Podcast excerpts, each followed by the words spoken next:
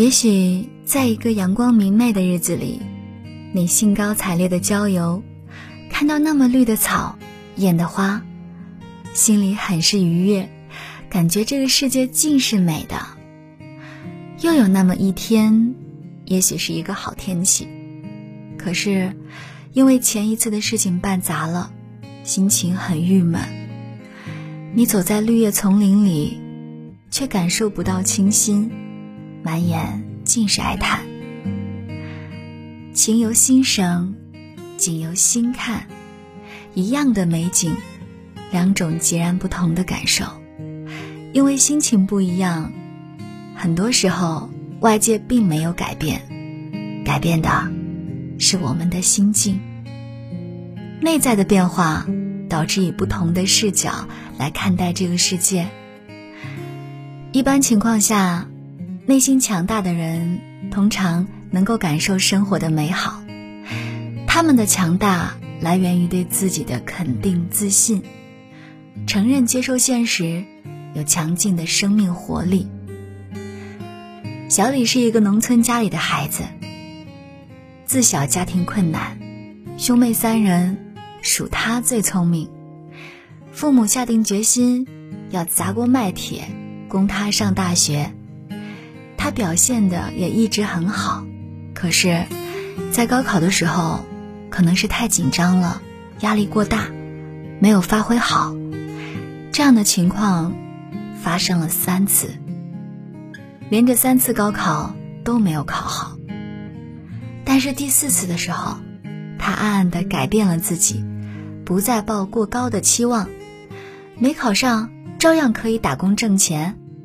这样想之后啊。他反而释然了。第四次高考终于考上了心仪的大学，现在他是公务员，工作稳定，有房有车，娶了一个漂亮的老婆，还有一个可爱的儿子。这几年看到他时，总是笑眯眯的，露出幸福满足的微笑，哪像以前，总是愁眉苦脸、压力山大的样子。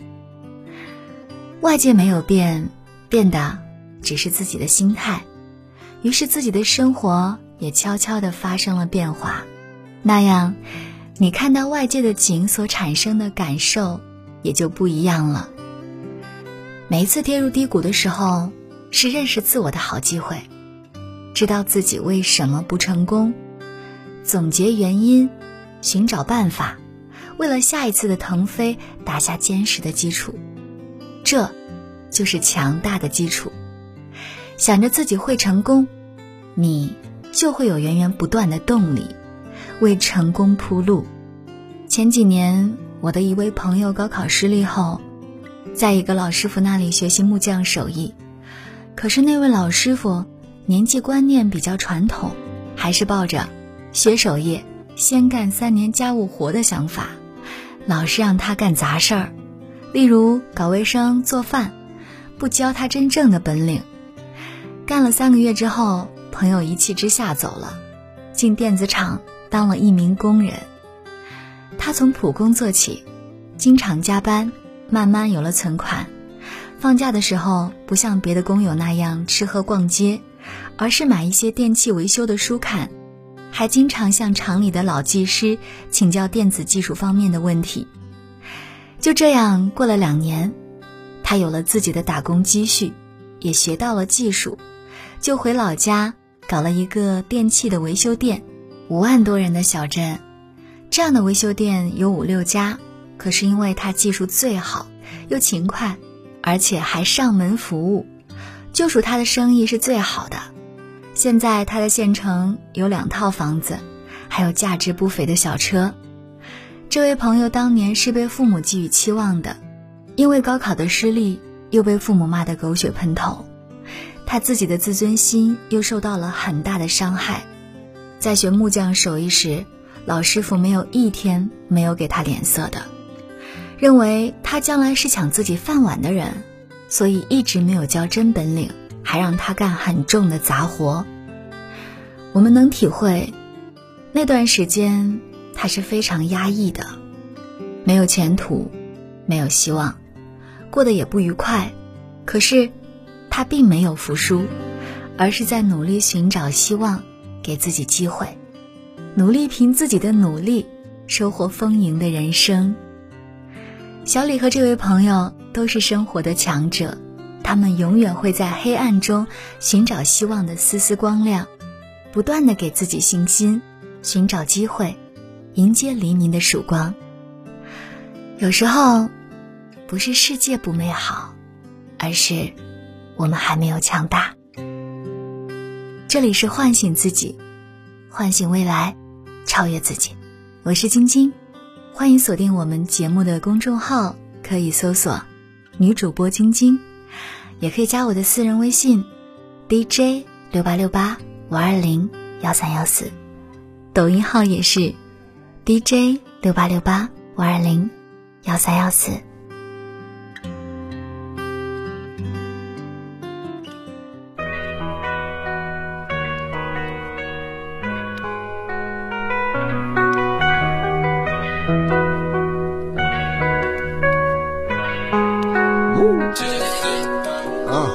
梦想是黑暗中的一丝微光，抚平你心中所有的悲伤。